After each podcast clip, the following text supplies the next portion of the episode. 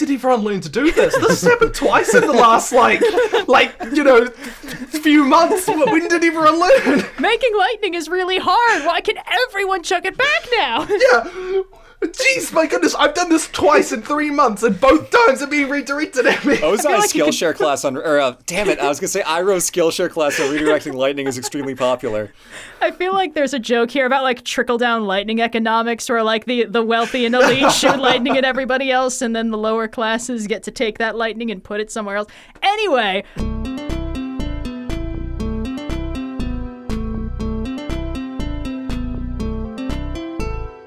Hello, everybody, and welcome to a special bonus episode of the Overly Sarcastic Podcast. Here to celebrate Avatar Day. Yay. Uh, as always, I am Blue, and I'm joined by Red. sup? And for this wonderful occasion, very special guest Tim from Hello Future Me. Thank you for joining us. How are you doing today? I'm good. Who would have possibly conceived that I would have turned up on this episode? Who, who would have guessed? It's We uh, actually we had we had a very long list of, of people who we wanted to get before you were like, oh, they can't. Okay, I guess we'll get Tim for the Avatar Day episode. Oh, yeah. No, I mean, I totally understand. You're like when you're getting to me, you're scraping the bottom of the Yeah, barrel. You yeah. know, really, like. oh god. No, Oh, no, there was show. no one who we could have possibly done this with without you. And we were brainstorming the episodes. We're like, okay, we can do an Avatar bonus day episode. So we will have to make it work around getting Tim Yeah. on the episode. but anyway, uh, we're here to talk about uh, some of our favorite episodes on uh, on on the show uh, here today, and then we'll answer some Avatar themed uh, Q and A questions. So. Yeah. I, I guess we could go in, but do we maybe want to just quickly go over our, our initial experiences with this this media property, Avatar: The Last Airbender, and associated other uh, TV show and film, uh, perhaps, just to let everyone know kind of what our what our you know relationship with this with this show is and why it might be so important that we're doing a uh, a bonus episode for it. Yes, very delicately put. Um, yeah, uh, I can start, I guess. Um, Last Airbender is interesting uh, for me specifically because I, I didn't really watch that much TV growing up, uh, but I did watch TV when I went to visit my cousins, and they had one of those cars with like a little TV in it, like a little flip down screen. Uh, and whenever we were on lo- long road trips, they would put in some of the uh, Avatar DVD box set, uh, and it would play all the little Nick ads at the beginning. So I always got the same ads for like Tough Puppy and My Life as a Teenage Robot and Danny Phantom, and then they would play the episodes. And the very first episode that I ever saw, with no further context, is also the episode I'll be discussing. Uh, it was the Blue Spirit, uh, which was fun because, of course, in that episode there's a big reveal where it turns out the Blue Spirit is Zuko, and I didn't know who the fuck Zuko was. so his mask comes off, and I'm like, oh, he's got a pretty gnarly scar, and my cousins are like, yo, holy shit. um, but yeah, uh, basically once I uh, I got uh, internet access of my own, I one of the first things I did was just binge watch Avatar, and I was like, oh, this show slaps. I totally get why everyone was super into it because I was able to watch all of it at once rather than like a few episodes at a time, and uh, it was just really good. It was really fun. It was a fun show that I liked. so Tim, how about you? Oh, uh, I, I mean, asking what is my relationship with the Avatar show, uh, it's a complicated question at this point. It's more like a long-term, passionate love affair uh, in some, in some senses. Uh, uh, that that also um, makes me money. So you know, like. It's it's it's uh it's it's an interesting it's an interesting romantic dynamic to navigate. does that make But it the sugar I- daddy? Though? I- Sorry, go on. I think it's true. It's true. I Avatar: The Last Airbender is my sugar daddy. Perfect. So, um, it, I I actually didn't grow up with access to Nickelodeon, really. Um, so I had to watch it through like secondary sources, and I I would race home from swimming training on the morning if I happened to get out early, and at eight thirty in the morning I would be able to catch like the last kind of like twenty minutes, always missing the start of the um of the episode, and so I got to watch it mostly out of order. Oh, uh, for for my entire life. But I, for some reason, they never air finales. I don't know what that is. They never aired finales. But so it wasn't actually until I was in my teenage years, my late teenage years, that I got to watch everything in the right order with the finales. Um, yeah, yeah, I know, I know. Odd, odd way to watch it. Uh, and then of course, um, yeah, I, I, it, it, it, it, it sort of fell into my career in some odd shapes and and and and, and routes. Wow. So that's that's probably that's primarily my relationship with it. Um, yeah. Fascinating. I I have I think a very different relationship to it from both of you because I watched it like as it aired on TV in order when it first came out. I mean, I don't know how old I would have been, like somewhere between like seven and twelve. I don't remember, but I, I watched it when it aired, and I was perhaps unique among my peers at the time because I got made of relentlessly for liking Avatar. And I was like, oh, wow, okay, this is a thing that I should hide and bury about myself until I got to college. and everyone's like, yo, Avatar, Last Airbender is so good. I'm like, where the fuck have all of you been this whole time? so I, like, I saw it once when it aired and I was like, this is great. And then I just kind of put it in a box uh, until college and I watched it through, um, like, later on in college and after I graduated. And I'm like, wow, this is. This is actually really good. Wait I- a minute, cool. I can't imagine what it must have been like to be able to watch the finale when it originally aired. Oh, like man. that must have been a really phenomenal experience. It was pretty cool. It was it was a big deal because I think they aired all four of the episodes like in a row. It was like a TV movie kind of Yeah. thing. Um, it was wild. I was definitely not old enough to appreciate the nuance of what they were doing. Um, I mostly latched on to the part where he like. Aang picks up all the elements at once and Oh, then yeah. starts chucking them at Ozai. I'm like, ah, yes, that's the secret to winning the fight. Yeah. Uh, as opposed to Just get uh, good. I think I think kids do actually internalize a lot of the complicated elements of media. They just aren't quite as capable of articulating it. Yeah. They internalize it in a more like kind of subconscious emotional sense. They understand that something is a deep feeling, something is a deep experience. Yeah. Uh, but not necessarily, you know, how they can apply that, how how that came about. Yeah. I, I, I think that I think yeah, I don't want to diminish like child experiences in that in that way. No, I that's also- totally fair. I because I, when when Aang did the energy bending, I was like, "Wow, that's so cool! He took away his powers." And internally, I'm like, "How did he do that? I don't know." Fine. So, but no, I think you're totally right. Is that like I definitely got the the experience and the some of the the nuance more subconsciously, but it would be a while until I could actually like recognize and articulate like, "Wow, this is actually quite good." I also think that when you're a kid, you maybe don't necessarily realize how rare it is for media to be that good. Um, like y- you know, obviously we, we were talking about this before we started recording. How each of us could remember the moment when we first realized media could be bad. Um, and I feel like when you're a kid, like everything is new in its own way, and you're sort of still building out an understanding of how the world works. And a lot of that you get through fiction and, and storytelling and stuff like that. Uh, and when you're first dealing with storytelling, everything is so new that you just kind of don't have a frame of reference. And then you sort of slowly build up a frame of reference the more life and media you experience. And then once you have a, a large scale understanding of storytelling and writing and stuff, you can go back and be like, oh, wow, this actually did a lot of really good stuff and very little bad stuff. Uh, and you know, before when you're when you're a kid, when you haven't maybe seen very much media at all, and you watch a show like Avatar, you're like, this is good. I'm having a good time. This is cool, and I like the part where he did the thing. And then when you're you know more grown up and you've seen a lot more stuff, you can be like, that was really good. Like that was unusually well done. Um, yeah. So, So I uh, guess jumping into pretty much that thing, would you like to to lead us through uh, our first episode here and tell us about uh, the Blue Spirit? Yeah. Uh, so the Blue Spirit is, I think, episode 13 of season one. Uh, it's right after the mid-season finale, uh, where they were dealing with uh, Avatar Roku's spirit for the first time. All that good yeah. jazz. Um, and it's uh, it's it's a little bit unusual by episode standards. Uh, it sort of breaks the formula a little bit. The, the general formula that Avatar always falls back on is that it's the gang and they're traveling and they, they deal with some weird stuff in a weird location and they have wacky hijinks. And sometimes they break this formula, but it's what they always come back to. Like, and a It's not so of- much Monster of the Week; it's new place on the week. Yeah, it's an Little Journey anthology to the series. Westie, yeah. They travel through places and they deal with the stuff at those places. Um, and when they do break that up, uh, you get interesting stuff. You get series finales and stuff like that. But they fall back on this for a reason. It's probably when the show's at its strongest is when they're just letting all the characters hang out with each other. The Blue Spirit is one of the first episodes where they kind of break that up because uh, Katara and Sokka are sick this episode, um, which is a fairly common stock episode. Uh, you put a character out of commission, you make another character go through some hoops to, to cure them. Pretty standard. Uh, but of course, this is the episode where uh, Aang is briefly captured by uh, Admiral Zhao and uh, rescued by the Blue Spirit, who turns out to be Zuko. Spoiler alert! And it's just, uh, after a certain point, this episode is just nonstop action, and it's really well choreographed and cool. Um, and it has a ton of like thematic deeper meanings and stuff because of course this is Aang and Zuko working together for the first time in the show at a point in the show where Zuko is still very firmly an antagonist and showing no signs of changing that anytime soon. But this is where Aang first puts forward the possibility that he and Zuko could easily be friends and could have been friends if circumstances were a little bit different and, and all that stuff, which is, of course, an incredibly important theme for the entire rest of the show.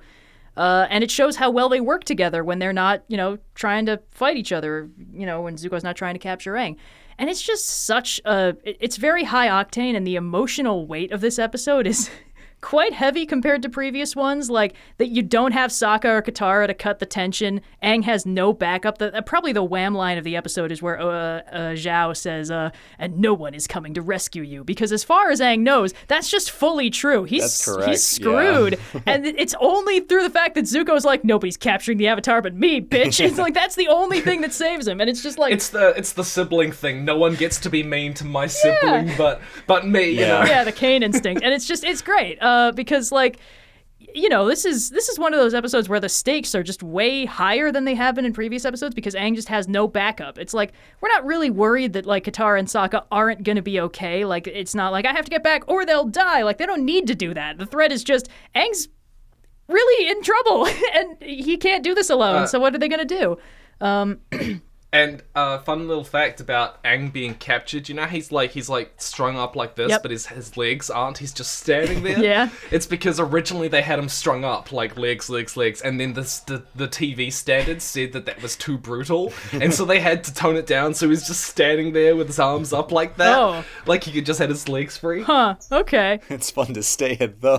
Why? It's- Oh yeah. no. But yeah, I, I I don't know. It's cool, and of course, like it does some cool stuff with Zhao because you know when when the show first introduces Zuko, he's he's such a clear cut antagonist, and then every episode after that is like, oh, you thought you understood Zuko? Well, guess what? Uh, and then like the first thing they do is they introduce Zhao as like. You thought Zuko was bad, but Zhao's worse, like way worse, and it just makes Zuko look like such a protagonist in comparison. Like he's still Yeah. doing bad stuff, but he's doing it for like decent-ish or at least understandable reasons. Zhao's just an asshole. And like this episode is one of the times where they kind of introduce like, yeah, Zhao's an asshole, but he's also like a threat. Like he you can't mess around with this guy. He's genuinely dangerous. Um ah, I see we have acquired a Cleo. yes. Hello, Cleo. Oh, she's so Cyan just came into to airdrop a Cleo uh, into her little her little um, sitting perch.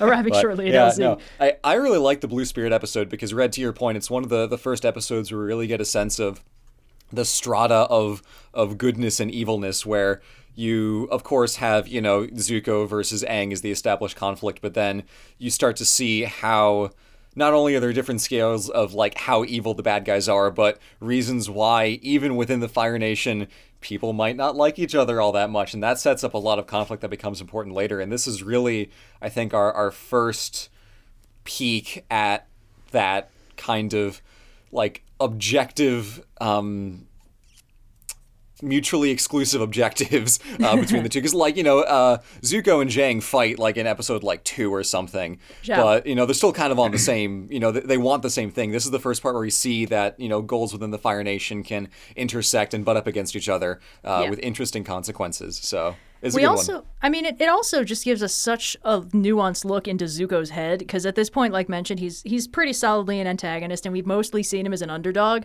Uh, this is probably the first episode where we see him kick ass. Uh, like he doesn't even firebend at all in this episode. He just takes out all these guards with like a bucket and swords and it's like Yeah. oh zuko is really good at this huh. So i don't know. I just it's it's interesting foreshadowing of things to come and it's a it's a pretty important way to establish like look we've mostly shown him get his ass kicked and get beaten up by children but like he's actually really competent like where it counts uh which is an important bit of planting for later. Um Yeah, there's there's a lot of uh, interesting depth where Zuko's self concept is very much caught up in his identifying both as like um, you know, son of Ozai and prince of the Fire Nation. And one of the really interesting elements of his arc is that his loyalty to his father and to his family and to those sort of things really diverge from his loyalty to the Fire Nation. Yeah. And this is really the first instance in which we're seeing those two things divide. because a really important part psychologically of kind of him turning to the good is that division between like hey i'm not doing this for like political reasons. I'm not actually loyal to the fire nation. I'm doing this for for, for personal reasons for my father's affection. Yeah. and so him expressing that in this more visceral ways is, is a really important part of him internalizing that idea and then starting to process you know that this isn't just like the the, the I, I don't just exist as the crown prince in isolation. I deserve I, I, I exist as a son. I exist as as an independent person deserving of love and affection. Yeah. um yeah. Yeah, the fact that he's just straight up willing to like fully betray the Fire Nation to allegedly rescue Aang, but really just capture him himself is like, okay, yeah. So this is this is not about you know loyalty to the Fire Nation, and it never really looked like it was. It's about you know his family, his father, and his personal honor. So it, it totally makes sense he'd get this butthurt about Zhao butting in, like, haha, this will get me another promotion. Zuko's like, yeah, but I need it. get out of here. Oh, it's so fun. And like oh, the, the fight choreography, the soundtrack, the Yu Yan Archers, I can't believe they never used them or their kick ass musical theme again. It's like, guys, this is such a waste. These guys kick ass. Anyway, it's a really good, fun episode. that's true they never really show up No. I think do they show up in a, in like one other episode later, but yeah. yeah what other episode do they show up I think maybe one of them is on the Southern Raiders or something like that. Like, I think we've seen the We'll guy with the that face paint. Yeah, we Well, will. Um, well, while but- you're looking that up, uh, we'll Yeah. transition over to another very much Aang and Zuko episode because that is really the uh, emotional core of this entire show. spine uh, we'll the we'll jump ahead to book show. two uh, after the uh, events, the Battle of the the Northern um, Water Tribe, uh, and then down to um, the episode Bitter Work, uh, which I believe is episode nine. Nine. Uh, episode sure. nine of book two. And uh, Indigo can correct me if I if I boof this really badly, but bitter work uh, is essentially a rough translation of the Chinese for kung fu, and the episode Ah. is about Aang learning from Toph, his new earthbending teacher, how to earthbend, and Zuko trying to learn lightning bending from Uncle Iroh after a run-in with uh, Azula uh, the episode prior. So it is an episode all about the actual like not just you know you know oh we're doing cool moves and stuff, but the the technique and the philosophy of these different martial arts styles within the Avatar world. And I think it's really cool because this is one of maybe the only episodes where we actually really get in depth about how this this whole you know fight system that is the most identifiable feature of this media property and and how it works and what it means um, philosophically. Uh, and it's really really cool because they each struggle with doing this different kind of technique in their own ways. So Aang being an airbender really struggles with getting into the headspace of earthbending, being stubborn, planting yourself like a rock, you know, think like a rock to, to, to fight the rocks. And Zuko having a really hard Be time. the Yeah, rock. be the rock. Um, and It's literally that's all earthbending is. Yeah. It's just being told be the yeah, rock. Yeah, just yeah. be more stubborn than anything else in a Be 12 mile radius, and the you too rocks. can earthbend. yeah. You see a rock, do that. Yeah, exactly. Um, whereas Aang is like, let me jump out of the way of things. Toph is like, no, no, no, no, no. Sit your ass down. Yeah. Punch that rock. Um, but uh, on the other side, of course, we have Zuko struggling immensely to learn lightning bending. Uh, and eventually Iroh's like, okay, this is clearly not working. You keep on like throwing fire in your own face. This isn't going to work. Um, so he says, we're to we're gonna try something different. We're to do a technique that I learned from waterbenders. And Zuko's like, what? And Iroh's like, no, no, no, no, no. You got to learn from all the different sources. And he does this little explanation of the different cultures of the four elements and what their the kind of like cultural personalities of you know these four groups of people are like, explaining the difference between you know water and fire and air and earth, and using this waterbending inspired trick to take in lightning, redirect it, and then shoot it out in the other way. And Zuko's struggling with it a little bit, um, and then Iroh uh, is like, no, no, I think you're doing great. And Zuko's like, okay, cool shoot lightning at me so I can practice redirecting it. Iroh's like, fuck no, what's wrong with you? If, if this all goes to plan, you'll never need to use this technique. And Zuko's like, no, no, no, that sounds fake. So he runs off to a mountain in the middle of a lightning storm to go and practice bending lightning uh, in, in a real life uh, combat situation, if you will. And the episode ends with him saying, uh, strike me, you've never held back before. And he's crying in the middle of this big dramatic thunderstorm. And that's, uh, that's the Oh, episode. I have so. so many thoughts. It's Yeah. it's a classic. It's it's one of my favorites. Yeah. It's very personal personal to me because I have had so much experience with martial arts over the years between like my first judo class at age seven, uh, mm. and So much learning experience fencing with lightning and, bending. Uh, yeah, and- yeah, yeah, Resident uh, expert, really. I've redirected Yeah. five whole lightning bolts in my time. No, so it's a good one. It's a good one. exactly. I mean, like New Yorkers do it all the time, right? Like, I mean, I know you're not a New Yorker, Yeah. but like you went to New York and they get struck by lightning because it's like the, the the Empire State Building. Yeah, the, the tall you know, like, buildings tons channel lightning day. down into the streets They of New channel York. it down. It's actually what it back up. happens uh, when you disrespect the subway rats. If you don't pay your tithe, uh, you get struck by lightning Yeah, when you they get off come at lightning bend at Yeah, exactly. Such Uh, common New York phrases as "Hey, I'm lightning bending here." Um, the thing we've all heard New Yorkers say. oh yeah, we've all been there. I do want to say that my favorite thing about this episode is that uh, it- it's one of several episodes where Zuko and Aang are separate but go through completely parallel arcs. Uh, there are several episodes that are deliberately structured like this, uh, and I like this one because it ends with Aang succeeding. He he plants himself and he succeeds, and he earthbends, and Toph is proud of him, and they rescue Sokka from the hole he got stuck in, and Yeah. uh, Zuko fails utterly and completely. And it's just like at this point, like Aang is going through like I don't know step eight or nine of his hero's journey, and Zuko is still stuck in the belly of the beast and is gonna be there for the entirety of season two, basically. And I just love that. I love the fact that like when when Zuko puts forward the idea that like Aang and Azula are like these perfect gifted children where everything works out for them and he's not. He's just correct. the The show never proves him wrong on this. The fact is that Zuko is not as like strictly talented in in like bending and not as good at managing people and not as lucky as Aang and Azula.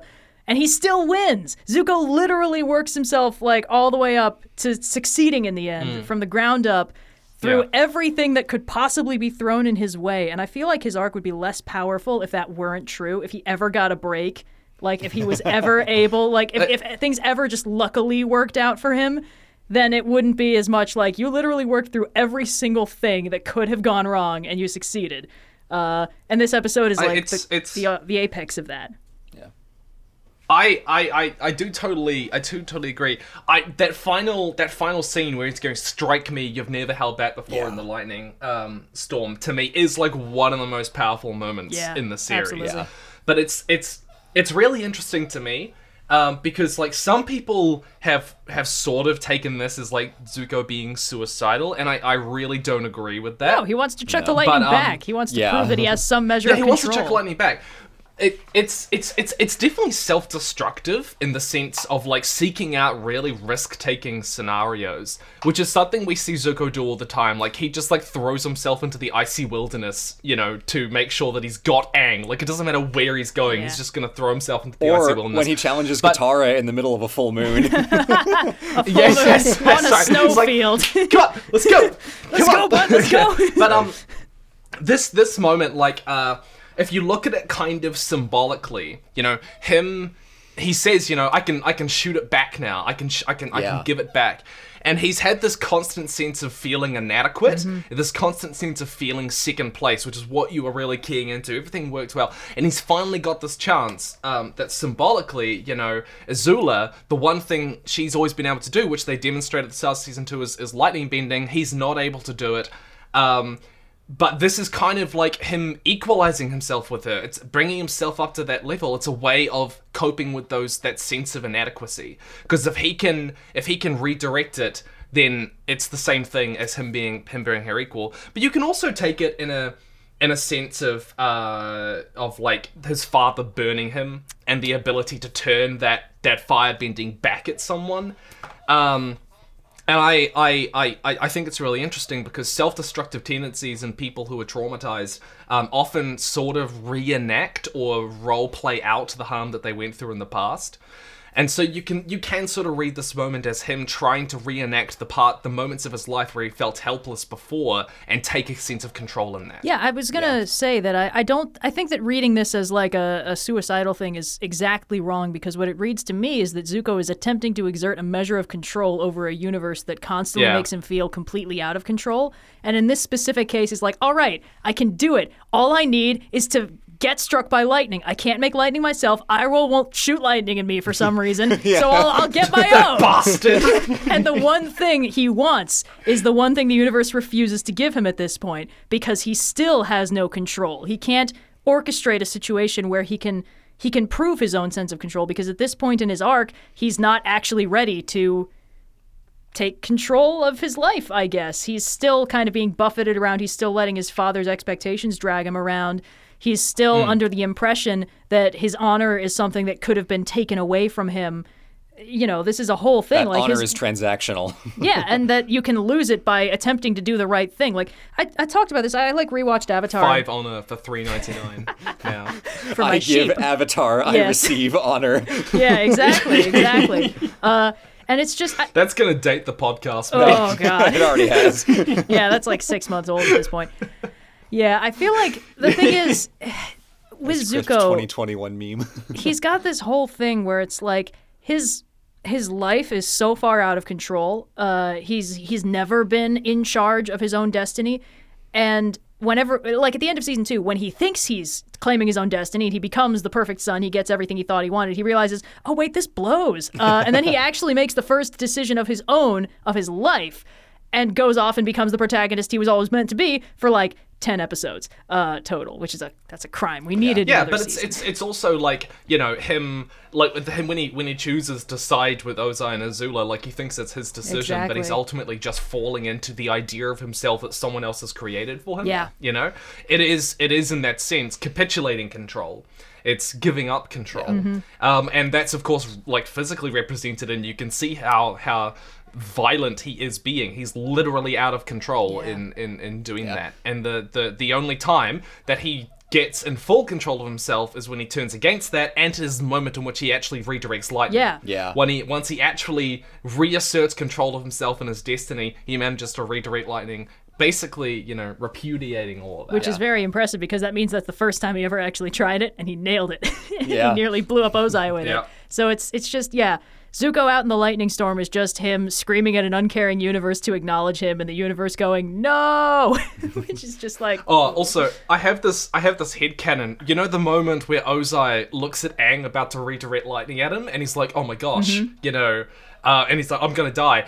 My headcanon is that he's not actually thinking, "Oh my gosh, I'm gonna die." He's thinking. When the fuck did everyone learn to do this? This has happened twice in the last like, like you know, few months. When did everyone learn? making lightning is really hard. Why can everyone chuck it back now? Yeah. Jeez, my goodness, I've done this twice in three months, and both times are being redirected at me. Ozai's like you could- Skillshare class on, or uh, damn it, I was gonna say Iroh's Skillshare class on redirecting lightning is extremely popular. I feel like there's a joke here about like trickle down lightning economics, where like the the wealthy and elite shoot lightning at everybody else, and then the lower classes get to take that lightning and put it somewhere else. Anyway, uh, so yeah, that's our uh, favorite episodes. But Tim, you had a favorite episode, right?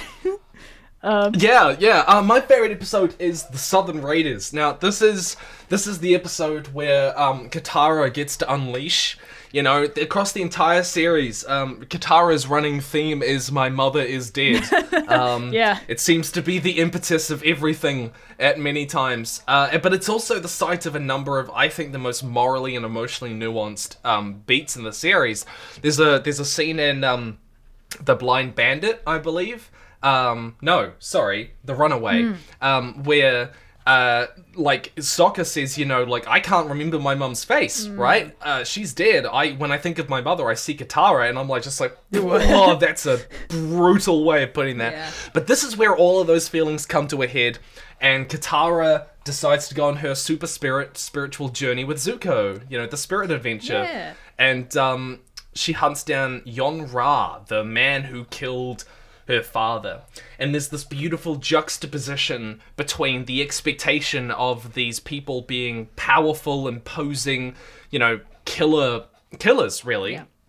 um, are threats, antagonist, and of course, the moment that we meet him, when we track him down, he's this groveling, pathetic person, uh, and that's it's it's it's just a really interesting dynamic to explore because it then, of course, puts her in, in a strange position. It's easy to hurt someone when to, to go after someone when they're they're seen as an adversarial equal.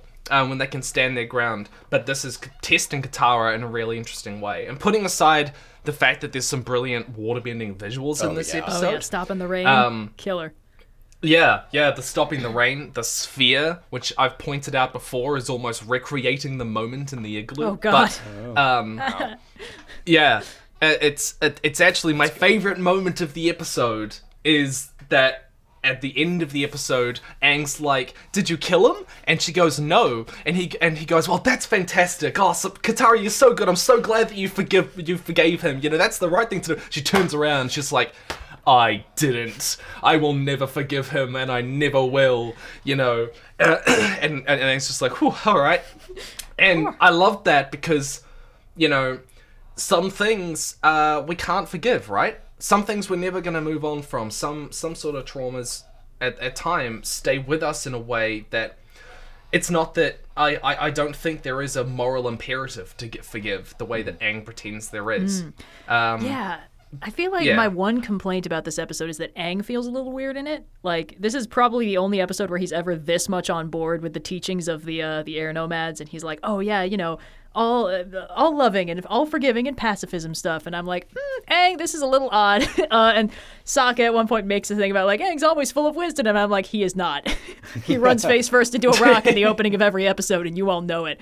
Uh, and I feel like they kind Yeah. of wrote Aang this way because they had to to produce this moral dichotomy between him and Zuko and Katara, and then to set up the thing at the very end where Aang's like, "Yeah, violence is never the answer," and Zuko's like, "All right, smart guy, what are you gonna do when you have to fight my dad?" Yeah. Aang's like, You're totally right. Yeah. They were totally setting up that moment. "Yeah."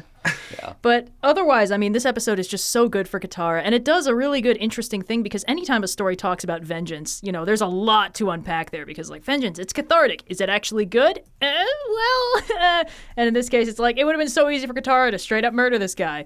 But the problem is he's helpless, and the whole point of the episode is that you know she. She's after him because he killed somebody helpless.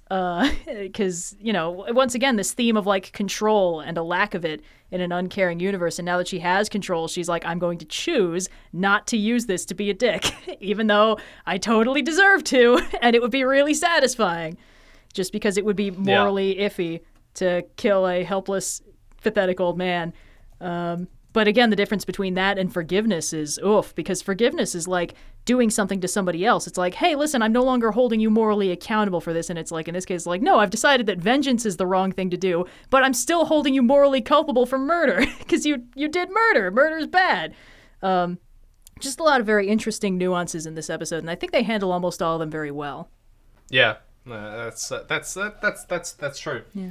Um, what do you think? I was uh, I was jumping back because I was trying to remember if this episode features any bloodbending because I half remember there does. being bloodbending in this It episode. does. Yeah, um, I It's the one other moment we see blood. yeah because I was like I know the episode with Hama isn't this episode, but I, I was trying to, to reorient that. Um, Hama it episode's almost reminds me of uh, I mean of course this would be the thing that I say because I, I picked the other episode of like Zuko learns to redirect lightning theoretically and immediately wants to go try it.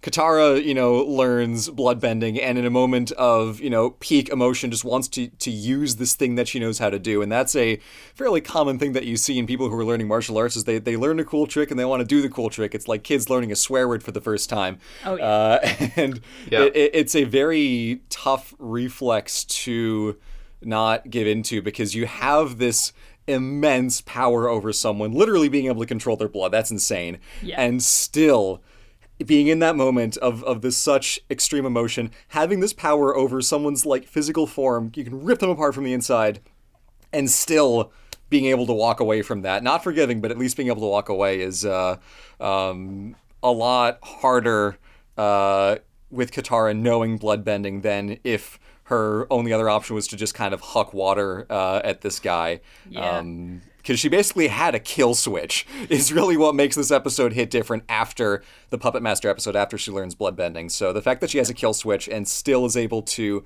muster the strength and the courage to to walk away is is all the more impressive, I think. And there's a great moment in the episode where she uh, she bloodbends, and Zuko has this brief moment where he's just watching her like, "Holy shit!" Yeah. It's like, cool. like you know, ooh, he's thinking like, "Oh my god, she could have killed me so easily." yeah. Yeah, exactly. Uh, but they also good. have to they also have to come up with a nice justification for why she can't like bloodbend Ozai. You know, like, uh, can we use this one power to you know defeat like the worst guy ever? No, no, no, no, no. It's that bad. It's that bad. You know. yeah, it's real naughty. Also, it needs to be the full moon, maybe. Uh, I feel like they kind of got rid of that Oh, after a yeah, while. true. Like they, That's they true. put that in for you know for the Hama episode, but I feel like maybe that was because Hama kind of sucked and like Katara is just really OP. anyway, Well, we, we see that we see that like really powerful benders can do it outside of um, the full moon and Korra. Outside of peak season. oh yeah, peak season. oh god, it's a good episode. It's oh, it's bloodbending season. Yeah. It's it's very fun uh, and very dark, and I like it because, of course, Aang is like, ah, you know, there's no point in, in dwelling on it. You know, just just move on and be mentally healthy. And Zuko's like, absolutely dwell on it. Dwelling on bad shit that's happened to me has never steered me wrong. And Katara's like, all right, I'm going with Zuko on this one. yeah. No, I, th- I think these episodes are As we all know, Zuko is a is a peak example of how to deal with our problems. really a, a moral and ethical true north that we should all follow. I just like the fact that, like, of all the women in Zuko's life, he probably does think that murder would cheer most of them up. It's like, what does he know? He knows Azula, he knows Mai and Ty Lee, and it's like, yeah, I feel like only Ty Lee would be a little shaky on the doing a murder on a first date thing, and it's just, I don't know. Yeah. I don't know. He's I- like, I- what do girls like? Uh, vengeance. Okay, let's yeah, but do like it. Mai would do it for the king. oh yeah. Okay. All right. I gotta stop agreeing with sentences before I finish processing them. Uh, yeah, but I think Oh, these episodes no. are good because they, they really show off a lot of the moral nuance that's so fascinating and so woven throughout this show that makes these characters so interesting. Seeing how they grow and change and where, you know, Aang and Zuko are in The Blue Spirit is very different from where they are in Bitter Work, which is very different from where they are in The Southern Raiders. And it shows that even with objectively a very short show runtime of, of three not super long seasons, you can pack so much depth uh, into this, and it works really, really Hmm. well. So great episodes for a great show, and we could have easily picked uh, any of the other like sixty plus episodes and had just as good arguments, except for Oh, the Great Divide. Uh, but We don't talk about the Great that- Divide. Yeah, no. But yeah, uh, I think uh, if that is our, our quick recap of our favorites, uh, free spot goes to Tales of Ba Sing Se because Oh, absolute absolutely. classic all around. Uh, Yeah, when the filler episode is that good, you know you got a special show. But uh, if that's all we've got, let's move on to the Q and A portion of the podcast. yeah. Hello and welcome to the Q&A portion of the Overly Sarcastic podcast where we answer your questions from Ask OS Pod on Discord. This first question comes from one of our lovely patrons. If you'd like to support the chan- support the podcast, support the channel, consider becoming a patron for a chance to have your question read first on a future episode or, as in this case, bonus episode. This question comes from Rena Kawai-chan. If you could design a new animal for the Avatar world, what would it be and where would it live? Oh, that is good. good. I think we should rule out the um, the Bosco the bear. That's just a bear. I think we should rule out regular ass animals, even though they would oh, yeah, objectively be new additions to the Avatar world. we should rule that out. Everyone remembers Bosco the bear, but nobody remembers Miyuki, the just a regular cat. So like, Miyuki, did you get in trouble with the Fire Nation again? Oh my gosh, yeah. Miyuki was right. not just a regular cat. best Miyuki was up to some shit. okay, Miyuki had a rich inner life. that's true of all cats. Okay, animals. I don't know. I look at my Um, cat and I'm pretty sure there's nothing going on behind the eyes. Yeah. I, I know what I would add. Oh yeah, what, what did you do? Tell us, Tim. I would add I would add the kiwi parrot. So in New Zealand, the the the kiwi the kiwi is our national bird, Right. and like a lot of our birds in New Zealand, it is also flightless. Um, it cannot fly because New Zealand evolved independently, ecologically, and they just all lost the ability to fly because they didn't need it and food was ah, easy. so I would have the kiwi parrot, who is a kiwi but with actual wings, and so they're just a bird. just a bird with a Very ridiculous beak. bird. it's perfect. That's good. And where Yeah, does the are- kiwi parrot Oh, have you live? seen like, the kiwi's native beak? It's zone? already ridiculous Yeah. enough. It's like it's like a foot no, long. exactly. Yeah, that's what I mean. You're just reinventing the toucan. God, that's good. But more orbular. Is it like a? So, is like, yeah. We're talking like a Fire Nation tropical kind of bird, or is this more of like a more? Oh, actually, you know Earth what? I would, I would, I would have it done. I would have it done by the Kea. Now, the Kea. I don't know if you guys know what the Kea is, but they are a Not the car, gorgeous assume. parrot, and they're the only, I think, the only mountain parrot in the world. They are stunning and they're incredibly smart. Like, probably one of the uh, top three smartest birds in the world. There's studies that have shown they might be the smartest bird. Um, apparently, crows are really smart, but crows are boring. Keas are better. So, um, yeah, we, I would give them their plumage because the plumage on a Kea is just stunning, and they also rip up your tires. Oh, wow. with a knife. They know how to hit you where it hurts. They will come and pick up knives. New Zealand isn't Australia. we all know this, and yet there are similarities in the wildlife hostility level. It seems, I like to imagine the parrots Uh, like no, they're really friendly. They just want food. and they'll eat your tires to get to it. Well, they they think that if they slash your tires, they'll you'll stay there. No, It's like an extreme version of the logic where cats knock stuff off your table to get fed earlier. I'm just telling you, I've lived in the U.S. my whole life, and I've never had an animal slash my tires. Yeah, I'm absolutely fascinated by this. I know we're here to talk about Avatar: The Last Airbender, but like the, the logistics of birds slashing your tires and the reasoning of oh, so you stay there longer. Abs- No, how I'm- did they I'm- learn that behavior? I I made I made that up, but they they are notorious for tearing things, and they have torn tires in the past. Wow. I'd love to picture like the Department of Bird Crime in New Zealand that's tracking all of these cases. They can't keep getting away with it. But uh, I I will offer my contribution uh, that we have a lot of um, uh, land-based and aviary animals in the Avatar world, but we don't see a lot of like aquatic life, despite the fact. I mean, we see the unagi, we see like the giant eel in the Serpent's Pass. I mean, it- it's a serpent. We see turtle uh, turtle s- ducks, which are objectively we the see best. those, those are good, we yeah. see the seal. I would- elephant seals. We Yeah, see. elephant seals. I think we need some because there's a lot of water in the Avatar world. There's a lot. I would like to propose the great white squid as basically one of the apex predators because they're super smart like squids, but also like they just have some fucking ridiculous like shark mouth on the top. It's Are basically like a shark mouth and or tentacles. octopi the smart Shark one? mouth no, and a shark mouth on every tentacle. oh, Oh, that's God. better. Like- that's better. well, we know that octopi are very beast. smart, but I think there's evidence that squid are also decently smart. But like octopi are the ones that are worryingly smart. Okay. Um, I went with squid because of like it's got kind of like the pointy head that's already kind of the It's shape of a, of aerodynamic, a yeah. shark's head. So yeah, my version was was shark head with tentacles off it. But I mean, Yeah, like we, that we can also do like That's horrifying. Yeah, it's Why would you want that? Why would you that want would make for a great a- challenge in an episode. It would be Honestly, a great I'm- challenge. challenge? Yeah. I'm glad that you went there because I was going somewhere similar. I wanted to cross a polar bear and a snake because polar bears were already fuck you up, and like snakes just make everything worse. so No, but it's all it is. It's like literally just the first half of a polar bear and then just snake at the like halfway point. I'm thinking going like backwards. like most of the body is bear-like, but like along the spine and like uh, top of the head, there's the scales, and it sort of trails off into a long snake tail around the back. Um, you can't Yeah, make a polar bear cool. more deadly, really. So it's like, oh, it's also venomous. Congratulations. That'd be pretty Man, cool. Yeah. a com- Yeah, because the snake is no longer really an upgrade to the polar bear. The polar bear is more of an upgrade to the snake at that yeah, point. Yeah. yeah, exactly. It's like it's a snake, but Yeah. also I don't know. Can. I mean, if it can constrict, you, Ooh. no, you know, like I think at that point, you know, the rest of the polar bear is pretty good at that already. so like, that's, that's it's just with the with the paws. Who needs to constrict when you can just Just stand up and strangle a person with bear claws. let me go. How how strong are polar bears? uh, polar Very, bears will mess you I think is the answer. You know the rule about when you're dealing with uh, with bears: if it's brown, lie down; if it's black, fight back; if it's white, say goodnight. um, how much is a thousand pounds? a lot. guys? Is that- That's a lot. It's like at least five kilograms. Many. Yeah. Was I wrong? They can lift. They can lift a thousand pound icebergs.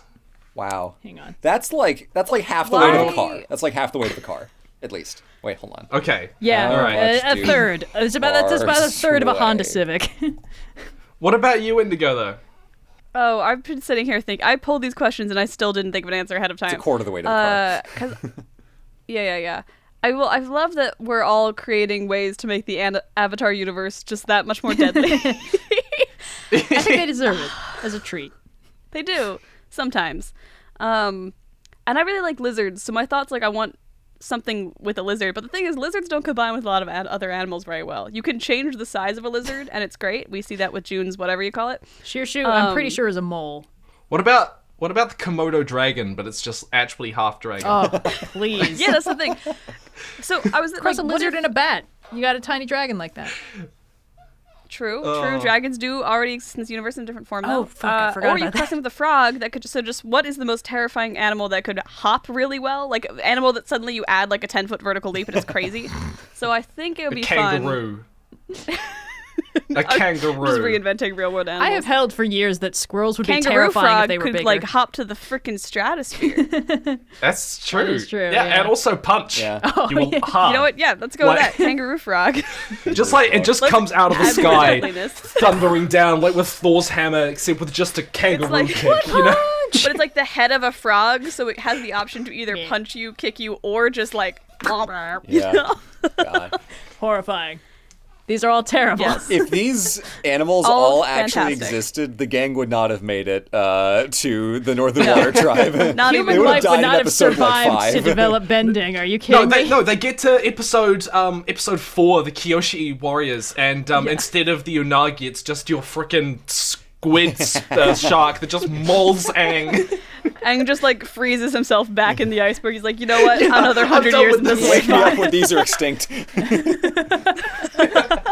Someone Fantastic. tell Well, now Fire Lord created- Ozai I was reborn as one of those shark squid things, and then call me when he's done. Amazing. Well, now that we've um, made the Avatar universe just that much more fun and Yay. thrilling, let's ask another question. Uh, this question comes from Blaze the Demigod.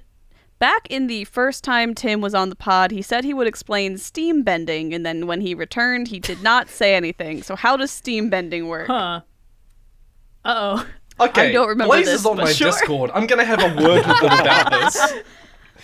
Um, okay. That's probably why I felt so What did I mean by out. that? what did I what did I mean by explain steam bending? I- yeah. Actually, no, Oh, Do you I know? do know. Okay, Um, okay. I think I do. I think I know what I meant when I said that. There's been a long discussion in the Avatar world about whether or not, um, uh, whether or not, uh, waterbenders control the temperature of their water. Oh. Uh, they Um, do. yeah. They freeze it. What- What do you mean? But duh, no, no, no. You can freeze by contracting things really hard, and but it demonstrably makes it I cold. have always been of the opinion that yes, they can control temperature. Right. Because I don't understand how you could fathom that. I mean, like, as far as like.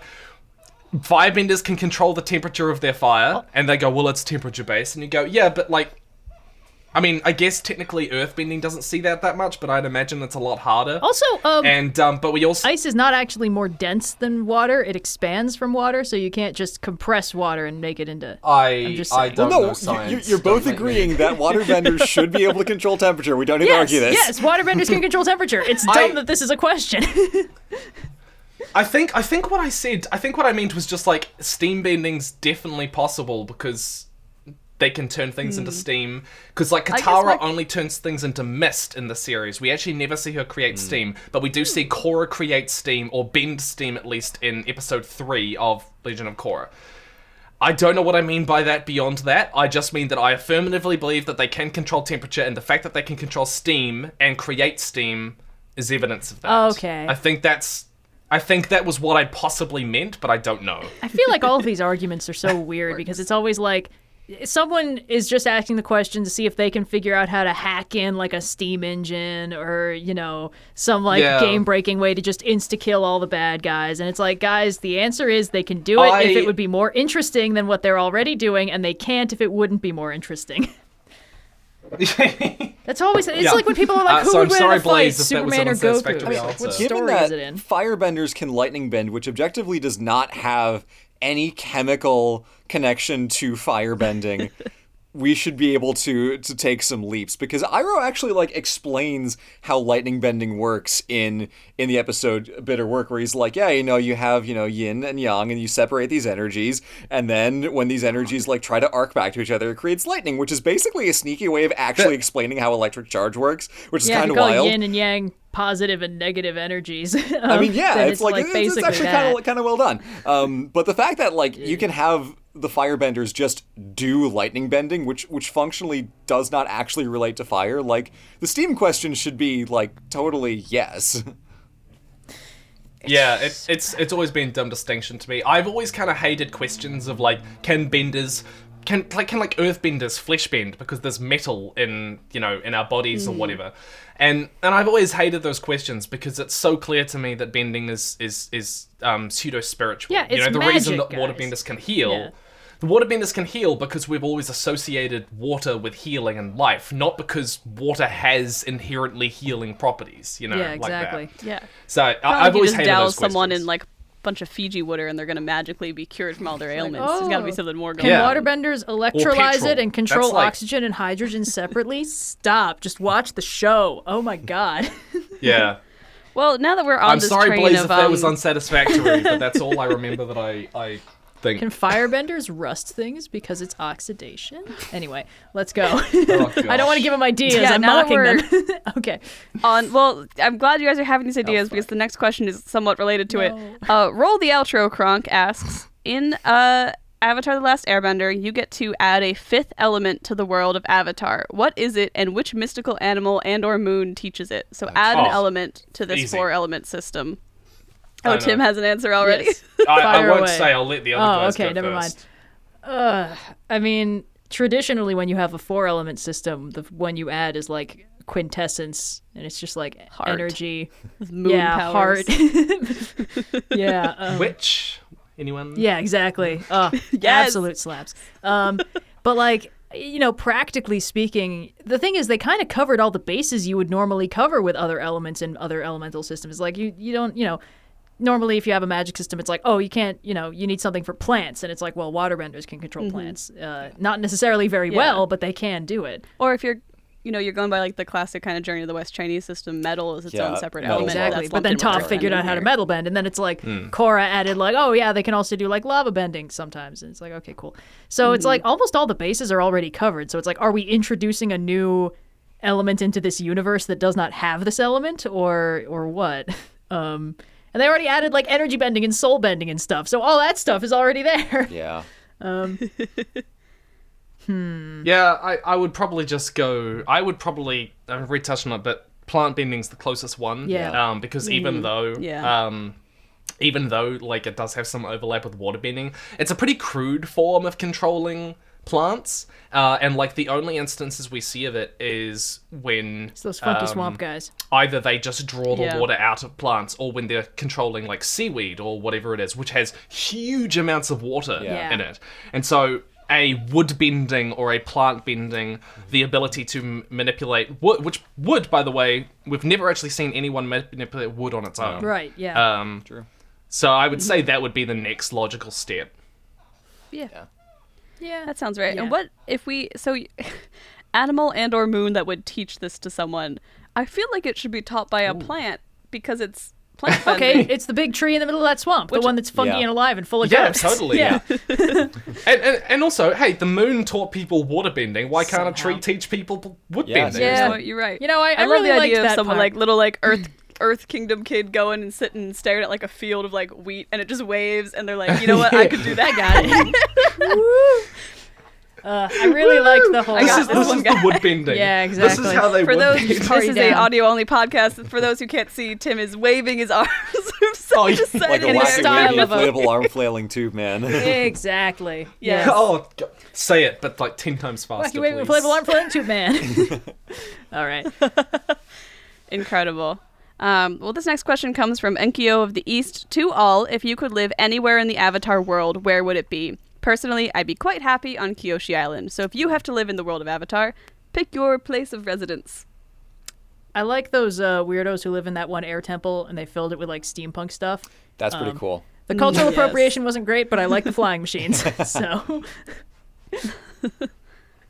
That place would be pretty cool. I'm a big city slicker at heart, so I'd probably go Ba Sing Se and just kind of like try and revel revel in like all the tea shops and stuff. Look, I know that there's no war in Ba Sing Se, but I'm not I'm not a great warrior. I'm just gonna hang out, you know? I mean, fair. I don't know. I feel like the secret police element would make it a little less pleasant. I guess are we specifying Yeah. within like the timeline of like the the Great War? Mm, that does sh- shrink the I guess- options a little bit. Yeah, do you I would want say maybe somewhere City? in the continuity of the shows, so Avatar and Korra. So like Republic City would be a fair estimate. Um, pick. Estimate's the wrong word there, but uh, I yeah, Hmm. I know where I'd live. where Tim? I would live in the metal bending flower cities because Ooh. those are just so damn cool.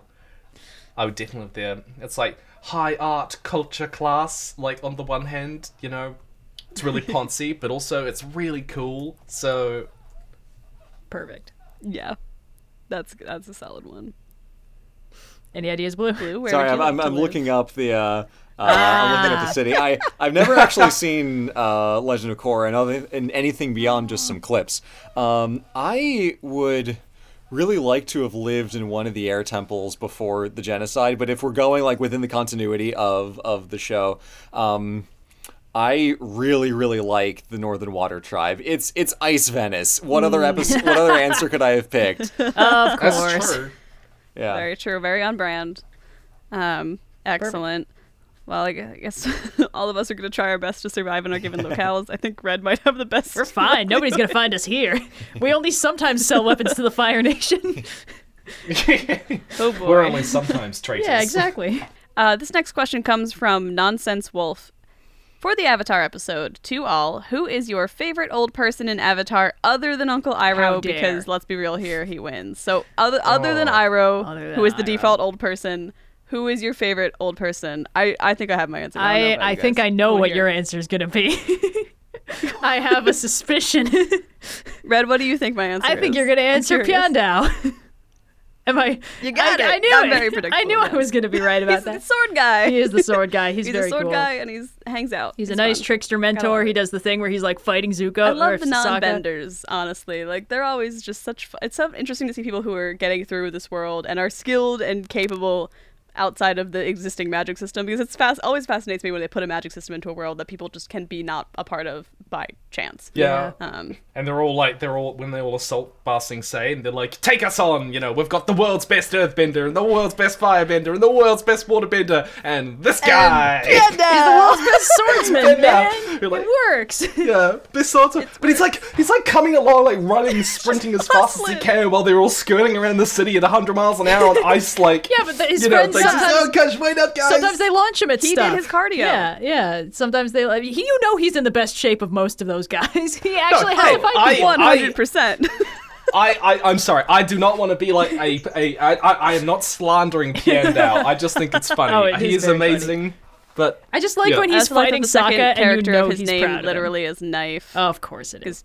Because Dao is the character is the word for knife, so Incredible. Love that. Yeah. Love that when that happens. And I just like the part where he's fighting Sokka and you he's like, "I'm proud of you, Sokka. You're kicking my ass. Good job, kiddo." And I'm like, "Yeah, this guy's all Yeah. right. All right, who's mine? This is tough." Uh, uh. I mean, we all agree it's not going to be Pakku because fuck that guy. Pakku sucks. Yeah, Pakku's the real weak link of that of the White Lotus. If we're if we're being honest, it's like everyone else is like, "I'm super chill and cool," and he's like, "I haven't acknowledged that Grandma, women though- can do things yet." And it's like, "All right, Grandma knows get what's out up. of here, Pakku." oh God. oh, I don't know. I, I don't know There's their that old name, fortune but like teller lady who had me. the woman who just has her garden and Miyuki seems to be living a pretty good life. Oh yeah, the But- herbalist. yes. The herbalist. That's all she's Yeah, doing. the Yeah. herbalist, okay. She's just having a great time. Um, I really don't know Because it does Uh, limit the, the, the, the range of characters by quite a bit. It's like old characters, not Iroh. Oh, okay. not a, yeah, controversial. Probably Roku. Oh, Roku's pretty cool, yes. yeah. Oh, Or actually, does does does Kyoshi yeah, I was gonna count say as if the old older person? avatars You. Because she's Yeah. 200 and 230 years old, in which case probably Kyoshi. Well, okay, if we've got all the past avatars to draw from, it's probably Kyoshi. But like, I feel like of, of living yeah. old people. Oh, Gyatso. Gyatso's Fucking love good. Like Gyatso. Gyatso. He- Yeah, he. Gyatso's alright. That's Um, fun. I I mean, like when I was rewatching it, the moment my heart broke is when he was like, "I'm not going to let them take you away from me, Aang," and then Aang's already gone, and I'm like, "No!" I, I Missed do my love inches. At, at the very end of uh, of the show when Aang's like having his roundtable discussion with previous avatars. He's like, "How do I deal with Fire Lord Ozai?" And Kyoshi's like, "God, I have to do this myself. Here's a gun. You pull the trigger and people go away." I do like that he is does this it. what I have become? Yeah. It is very funny every time Aang is like, okay, so so Kyoshi maybe did a little murder, but I'm sure she didn't mean it. And she's like, I did, bitch. I do it again. Never speak for me again, young man. it's just, oh, so good. Ugh, iconic. Kyoshi thinks What of a- nothing but a- murder all day. Sorry, go on. I haven't read the Kyoshi novels, but I'm so curious to see like how much of that characterization covers covers through into those. Kyoshi has Um, I min-maxed if any of you guys like have read 'em. the elimination of human suffering to be just like kill the bad people, just make them go away. She's an earthbender. It makes sense that she'd be pragmatic. Yeah. Uh, so this next question comes from Exhaustion. To all, Avatar uh, Kyoshi was known to use her fans to focus her earthbending and hang. Ang- autocorrect was really rough on this question. autocorrected Kyoshi to Kyushu and Aang to hang, which is why I've just hesitated. Uh, and Aang used his glider with airbending. What weapons or tools do you think would help fire or water bending? Ooh. I feel like So you know, what's like a device? You know, I don't know if this would work. I feel like it would be really difficult, but I think you could really kick ass with a whip as either of those things. Like Fire whip? firebending is the obvious one, but like a water whip, Fire whip is like that's a that already like a yeah. move that Katara does, and like you know, controlling a whip is hard, but like it's all about the flow of movement. So I think that could be really cool. Yeah, I think if you just filled like a water whip, but like Katara just had a bag of ball bearings with her at all times, just really adds some extra oomph to the impact. Just like as you water bend, throw the ball bearings in there, and then just gets carried by the current around. You know? You just reverse engineered the Um, sock with rocks in it. Surfboard would be pretty cool. Surfboard, yes, that's a better. A surf, That'd be cool. you know? Yeah. Like, that one, um, the Avatar who was like only around for a few. Oh, the they surfer avatar, yeah, in the one who was like, the surfer I'd like to hang ten and just have a good time, and then my wife got her hang face ten, eaten. and I love my wife. He was there for a good Yeah, time, no. not a long time. yeah, he's my favorite Avatar. New favorite old person. Kuruk. That one. Oh, Kuruk. Yeah, that guy. yes, Avatar Kuruk, he died at like 30. Of course he Can did. you imagine Yeah. that? You know, I'm live fast, I'm the I'm the avatar. Oh crap! I'm the worst avatar. Like you get to hang out with all the X ones. Yeah. And they're like, "What did you do in your life?" And you're like, "Please, Yeah. can we just And then you. can we just not talk about about this?" that you're new followed up by guy? Let's talk about and you're like, well, fuck, everyone's gonna be real disappointed in me in hindsight. It's like I surfed the greatest wave of all. I saw a pretty cool whale one time, and then my wife got her face eaten, and the next is up, it's Kyoshi, who's like, I reshaped an entire continent. What did you do on Thursday? And he's like, oh god, I'm the weak link. Aw. Um, I really don't know what what could help with like five ending. You I think it would kick ass if you used a sword. I think we see Zuko Oh. do that once. I was thinking sword. sword. Like Zuko Yeah. uses his sword to to do stuff at times. yeah. Um. Swords you could like Swords ignite, like you'd like coat Yeah. it in like oil or something so that you didn't have to like actively Oh, punch. hang they were on. just flaming swords. Oof. Water bending, not whips, but ribbons. Ooh. I, I mean, it's kind Like of the you same know, like thing. gymnastics ribbons. Yeah, yeah, it's, it's kind of the same Think of the movement. aesthetic. Yeah, exactly. I feel like that's more of an airbending thing in my mind. Like, it doesn't really have the weight of. Eh, it's fine anyway. Um, oh, that's true. yeah, I don't know. Um, I don't know. I don't know. Flame Give like a, great. a waterbender Yeah. like a modern like speed swimming performance wetsuit, you know, Oh. just like full like Olympic bathing suit, and just let him free and just see how what maximum speed Just they give a can waterbender some flippers. Yeah. Yeah. oh man, uh, the the fire sword thing would also let you do your classic anime sword beam maneuver when you Oh, swing yeah. your sword and the swing of the sword somehow cuts stuff. Yeah. um, Iconic. Yeah. Uh, I think this next question is going to be somewhat controversial, so let's Oh, get to it before we get too close to time.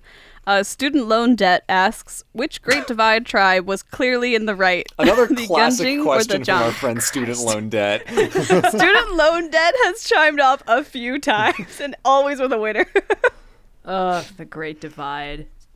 I All right, there was the Ganjin and the Jin. yeah. there were the Yeah, I clean ones even- and, the, like and the messy ones. Yeah. and that was their entire Yeah. personality. yeah, classic. Are you clean or are you? The yeah. the Ganjin were the like Um, clean ones, and the Zhang were the more like living living la vida I'll, I'll ones, tell you you know? that whoever it was, the loser was us. Yeah, For we were the real caring, like having to consider this question. I'm a little more inclined to like the clean guys because they had the voice of Robin from Teen Titans among them, and that was just the only thing I could focus on on that trash fire of an episode. I, I Um, do find it fascinating that the like trope in kids episodes in like clean versus dirty, like they do this in SpongeBob too, is a very watered down version of anarchists versus fascism.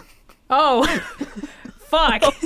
Did you just call the, the, the like the white side like the fascists. I mean, no, this I is mean- the thing. Th- th- There's a No, there's yeah, a great right. um, there's a zero punctuation, uh, extra punctuation episode Ah, where he fascists talks versus about nutters. fascists versus nutters, where when you try to have two factions that like you can't have one that's obviously evil, but you still want to have a conflict between them, you make one side fascist and the other side insane. So they're Mm-hmm. both awful choices.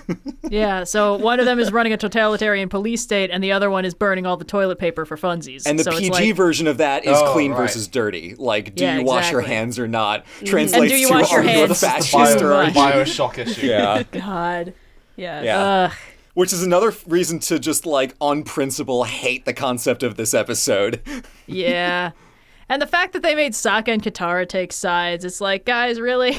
These characters are nuanced. You don't need to do this to them. Mm-hmm. Yeah. Yeah, and just about like a non-issue as well. I'm on the side of the earthbending yeah. tour guide. I liked that guy. I was sad when his leg got broken. Yeah, I saw uh, where this question was posted in the Ask OS pod on Discord. Someone immediately commented the guide afterwards. Yeah. So I'm like, yeah, you're right. the guide was nice. I liked his mustache. He was fine. Also, Excellent. that, We've got those hellish creatures. Like, I would be terrified of those bugs that, that are like yeah. Huge. Yeah, the guard was a real ass kicker to deal with those things. Uh, so just to give Red a heads up here, because we're coming up on our last question of the podcast, and I know you sometimes struggle with these outros. Not every time, but occasionally it's been known to crop Oh, up. yeah? So Okay. uh, just like get it, get it in your mind now. A couple minutes from On now. a couple of occasions, might become relevant Red has run to a nearby mountaintop, daring the outro to strike her as it has done before. and it never does because I'm I'm a scarier enemy than it is prepared to face. Does that make is the outro the lightning in that? yeah, Yes. the Or outro's am I too cowardly to strike me down. Ooh. it knows I'll become more powerful than it could possibly imagine. So, Yes, last question. Leaf asks to all for the Avatar special. Everyone likes to speculate about what element best fits characters from other properties, but I think it's funnier to imagine if they bent the element that's least fitting. What's the most entertaining combo of character and ill-fitting element bending you can imagine? For Oh, example, wow. Hulk seems like he fits the bill best for earthbending, so imagine he's an airbender and wacky hijinks ensue. So a character from another property bending something that seems inappropriate for their particular character archetype. I pause the idea of Hulk flying. No, no, I, I, I posit any Muppet firebending. no, no, not any Muppet. Animal would absolutely be a firebender. So for it to be incongruous, he'd have to be a waterbender. yes. Um, Yes. Wow. Any Muppet that, uh, like Kermit firebending would lot- be pretty funny. That's Muppets the are one made I of originally thought of, and I'm like, why limit myself? yes. Whenever he does the the blah kind of thing, it's just like breathing fire in the process. Or you know the uh, Elmo so it fire can't dot be gif. a real person. no. Uh let's you know, pick a, a, a character. They can be played by a human actor, but Well, now that I'm stuck in the Okay. Muppet zone, it's not hard like to a leave. like Leonardo DiCaprio is not on the table, but like uh, what's his I name don't from know, he's a Titanic bit is. character. I would love to You see know, Miss Piggy true. as an Earthbender. Oh, it would be so funny. I the Muppets must have been bigger than they were here because like my knowledge of the Muppets is pretty limited. oh, it was like one of the shows I watched when I was a wee I- one, so it I was mean, very formative I'll for admit, me. I, I'm really going on a lot of secondhand knowledge here. Um, God, who, yeah, who, who else though? Aside a from that, Swedish chef. like Ah, yes, the like Swedish chef. characters from other media properties who would be fun in the Avatar world. Hmm.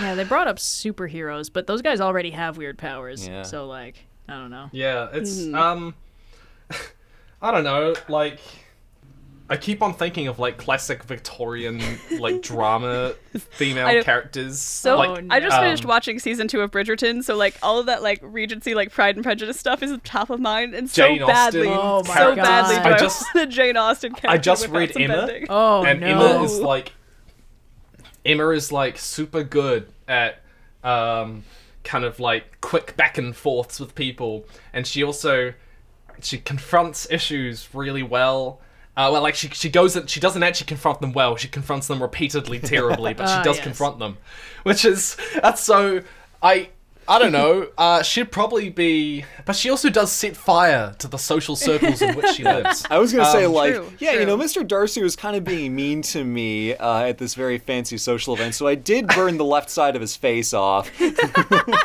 now he has to go restore his honor. I do think that adding yes. like any kind of element bending to any sort of like just Jane Austen Regency romance is just such a funny concept Yeah. because it would maybe make me actually enjoy those books. Oh god. Um, actually, you know what? Okay, I'm gonna go. I'm gonna go with um. I'm gonna go with a Lord of the Rings character because that way everyone will know who I'm talking about, and I'm gonna go with Boromir being an airbender because Hmm. Boromir is entirely inflexible, Oh, yeah. and I don't. I, I I'm pretty sure that even when he moves, when he takes a step, his foot does not leave the ground. so Shuff, shuff, shuff. I yeah, God, I'd good. go with that. good. Yeah, that's that's a very Although I wish that I could give a more articulate answer about a Jane Austen character. Yeah, I'm trying to like pick one specific character to be like they, they should bend to this element, but just like it's just more of a conceptual. Any, any character in this universe bending anything is hilarious to me. I try to think of any of their names individually, and I risk falling asleep. So it's just not going to work out for me. I, I would love to examine the concept. Mr. Darcy, you have bent many things, but you have bent my heart more so. I would like to imagine the like I've got no money, conceptually no taking any protagonist from a Jane Austen book and making them the Avatar, reborn for generations of British history, forced to relive the same bullshit, watching manners slightly change over a period of centuries. I wonder if we go even further back. He's not willing Like to marry her because her family's poor, but he does like that she's the Avatar, so he'll make an exception of her standards just this once. It is the truth universally acknowledged that a man in possession of the four elements must be in want of world domination. You Must be in want of a good comet somewhere nearby. Good God. I'm trying to think of Disney protagonists now because I'm. Or no, hold on, hold on. Okay, I, hear me out. Christine Daae, Firebender. I think Phantom of the Opera would be much more interesting if she could fight back. um, It's like you're gonna actually, need that mask fits when as I'm done well with you, because bud. um, he's got like a nice scarred face. exactly, exactly. Yeah, and he drops that chandelier, which I guess isn't on fire. No. it, unless I guess there wouldn't have been candles in it. Like, wait, would it have been? This is a discussion for another Yeah. time. I just like the idea that like everyone else is like exactly the same, non-benders doing their own thing, but Christine Daae can set things on fire with her mind. Yes. All the drama happens It's exactly the same. it's just yeah. Exactly. Yeah. Another Yeah, option is be like if we if we go even further back, we go to the Divine Comedy. Dante's trudging his way through hell, and random things start setting on fire, and Dante has no idea why. He's the firebender, but he doesn't know that. Yeah, of he just keeps not. on accidentally setting things on fire and scaring Okay. himself to fainting. Every time something makes him panic, What he goes about- ah, and it catches fire, and he's like, "Oh, it's worse now." What about what about a, a character from your old Venetian Greek myths? You know those stories, those Hmm. cultural stories. What who comes to mind? Alcibiades would be terrifying uh, if if he could just fly. Um, God, uh, no. I feel like Odysseus would be a great waterbender. Uh, just like in that Which means that if we're going for like Shit, he'd have to be a he'd have to like, firebender, earthbender, yeah. and just permanently stuck on the water. Yeah, actually, if a firebender stuck on the ocean would be pretty funny. yeah. yeah. but also an earthbender would work Um, because that you know not much you can do when you're on a boat. So yeah, that works. Yeah, Yeah, sure. I think the formula for this question is really take a calm situation and add someone who can create fire, and then you get peak comedy. Oh, absolutely. I think my Uh, Animal so- Crossing episode three, but protagonist would greatly Obi-Wan enjoy or Anakin can being able to set things on fire with her mind. Star Oh, Wars, but only fantastic. small Well- Anakin can set things on fire. Ooh. Yes. Anakin can firebend, but not earthbend, so we can't do anything about the magma at the end of it. now anyway. this Oh, yeah. is arson. Uh, Well, these have all been excellent um, ponderings, but we are, we're coming up on time. So, Red, uh, are you ready to face the lightning once more? I'm always ready. all right. Thank you all so much for listening to this extra special bonus episode of the podcast. We'll be back uh, whenever our next Wednesday podcast is with our One week from now. one week from now with our regular content about our uh, most recent videos. So that'll be exciting. Stay tuned. Uh, when is this going up, actually? Like, what day? This will be going live April 27th. Ooh, okay. So the pin sale's already going to be over. So I won't mention the pin sale that's happening right now. Too late, Oh. dumbasses. No I'm kidding. oh, you missed the boat. Snooze, you lose. Oh, tragic. Uh, yes, as always, stay tuned uh, for our uh, regular videos every Friday. Uh, Tim, uh, do you have anything coming up that you're excited to let the audience look forward to? Uh, at the time of um, this airing, uh, I have the Psychology of Zuko, which is going to be an hour and a half Oh, damn. long uh, feature um, discussion of trauma and mental health. Uh, it'd be cool if you watched that. Fantastic. Yeah, Yeah, we check will that link one out the if fuck you're- out of that. That sounds If awesome. you're thirsty for more Avatar Nice. content, there's plenty on both our Yes. channels, but definitely watch that one. Um, uh, there's two cats in frame right now, and it's it's it's making it very difficult. To, three cats in frame. My apologies, making it very difficult to concentrate. But I think that's basically everything. So until next time, I've been Red. I've been Blue, and Tim, thank you so much for joining us today. Yeah, Thank you very much for having me. It's always always a lot of fun. the cat scarf is a serious look. I approve. oh, bud, this was I think possibly more unhinged than average. Nah. Yeah. And this has been an overly sarcastic podcast. Yeah, that's the stuff. And this has been another Sarcastic podcast. Thanks so much for listening to this special Avatar The Last Airbender bonus episode of the Overly Sarcastic Podcast. We'll return to our regularly scheduled programming next Wednesday, May 4th, but if you miss us before then, be sure to check out Overly Sarcastic Productions on YouTube for more fun content. Got a question for the pod? Head over to Ask OS Pod on Discord for a chance to be featured in a future episode. If you enjoyed the show, please rate us and leave a review, and if you really enjoyed the show, consider becoming a patron. Links to all that and our guest Hello Future Me's content in the show notes below.